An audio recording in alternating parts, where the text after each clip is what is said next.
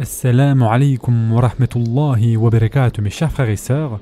Aujourd'hui, Inch'Allah, nous allons conclure sur ce sujet qui est l'innovation en islam.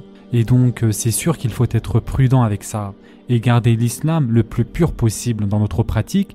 Mais de là à accuser tout et n'importe quoi de bid'a, il faut arrêter. Bid'a idafiyya, encore une fois, c'est ajouter une petite chose à quelque chose qui existait déjà. Donc, lorsqu'il s'agit de ce genre de bid'a, nous devons être beaucoup plus compréhensifs et réaliser que même si on pense que c'est bid'a, il y a de nombreux grands oulémas tout au cours de l'islam qui pensent que ce n'est pas bid'a. Et en fin de compte, mes chers frères et sœurs, Allah subhanahu wa ta'ala récompensera ou punira les gens en fonction de leur niyyah, c'est-à-dire de leur intention. Yani, si une personne suit un grand alim comme l'imam al-Nawawi et qu'il dit que al-Nawawi a dit qu'il n'y a rien de mal là-dedans, qu'est-ce que vous allez lui faire en retour? Lui lancer des arguments de Ibn Taymiyyah? Alors que Ibn Taymiyyah lui-même a dit ils seront récompensés car leur niyyah est bonne. Il faut être tolérant et respecter les autres, mes chers frères et sœurs. Et bien évidemment que l'amour du prophète sallallahu alayhi wa sallam devrait être renouvelé chaque jour, pas besoin d'attendre le Mawlid. Vous vraiment, si vous avez cet amour pour le prophète sallallahu alayhi wa sallam, jeûnez tous les lundis et tous les jeudis. Mais il est important aussi de comprendre que certaines personnes ne viennent peut-être qu'une fois dans l'année dans les mosquées. Et quand ça, le jour du Mawlid. Et cela, cet événement va peut-être leur permettre de renouveler leur foi, leur amour pour le prophète sallallahu alayhi wa sallam et leur amour pour Allah Et donc, pourquoi devrions-nous être ceux qui mettent des bâtons dans les roues de ces personnes? Il faut pouvoir regagner ces gens dans notre communauté et non les repousser en créant la fitna dans notre ummah. Et enfin, pour terminer, mes chers frères et sœurs, nous allons voir ce verset dans lequel Allah subhanahu wa ta'ala dit Le monachisme qu'ils inventèrent, nous le leur avons nullement prescrit. Ils devaient seulement rechercher l'agrément d'Allah, mais ils ne l'observèrent pas, ce monachisme, comme il se devait. Nous avons donné leur récompense à ceux d'entre eux qui crurent, mais beaucoup d'entre eux furent des pervers.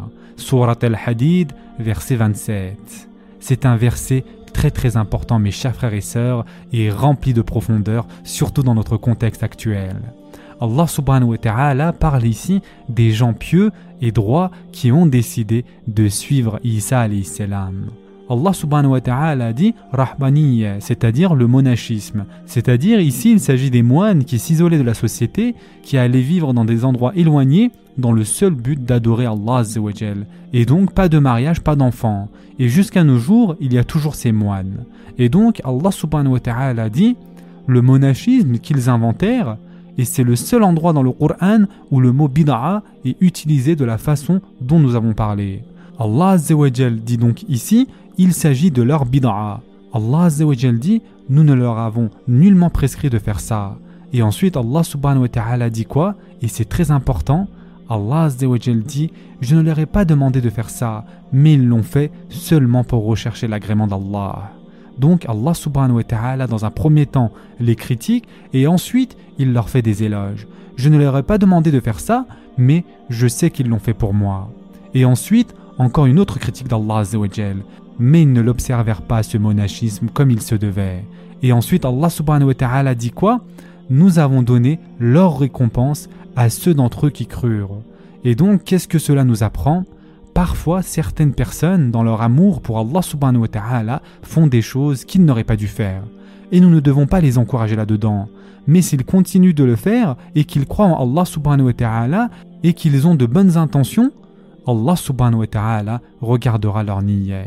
Et Allah subhanahu wa ta'ala va peut-être même les récompenser comme Ibn Taymiyyah a dit. Le prophète sallallahu alayhi wa sallam a dit Les actes ne valent que par leurs intentions, n'est-ce pas? Et donc, pour être clair et pour terminer, mes chers frères et sœurs, une bid'a qui contredit le Qur'an et la Sunna, qui contredit des choses qui étaient là depuis des siècles, ce genre de bid'a ne doit pas être toléré.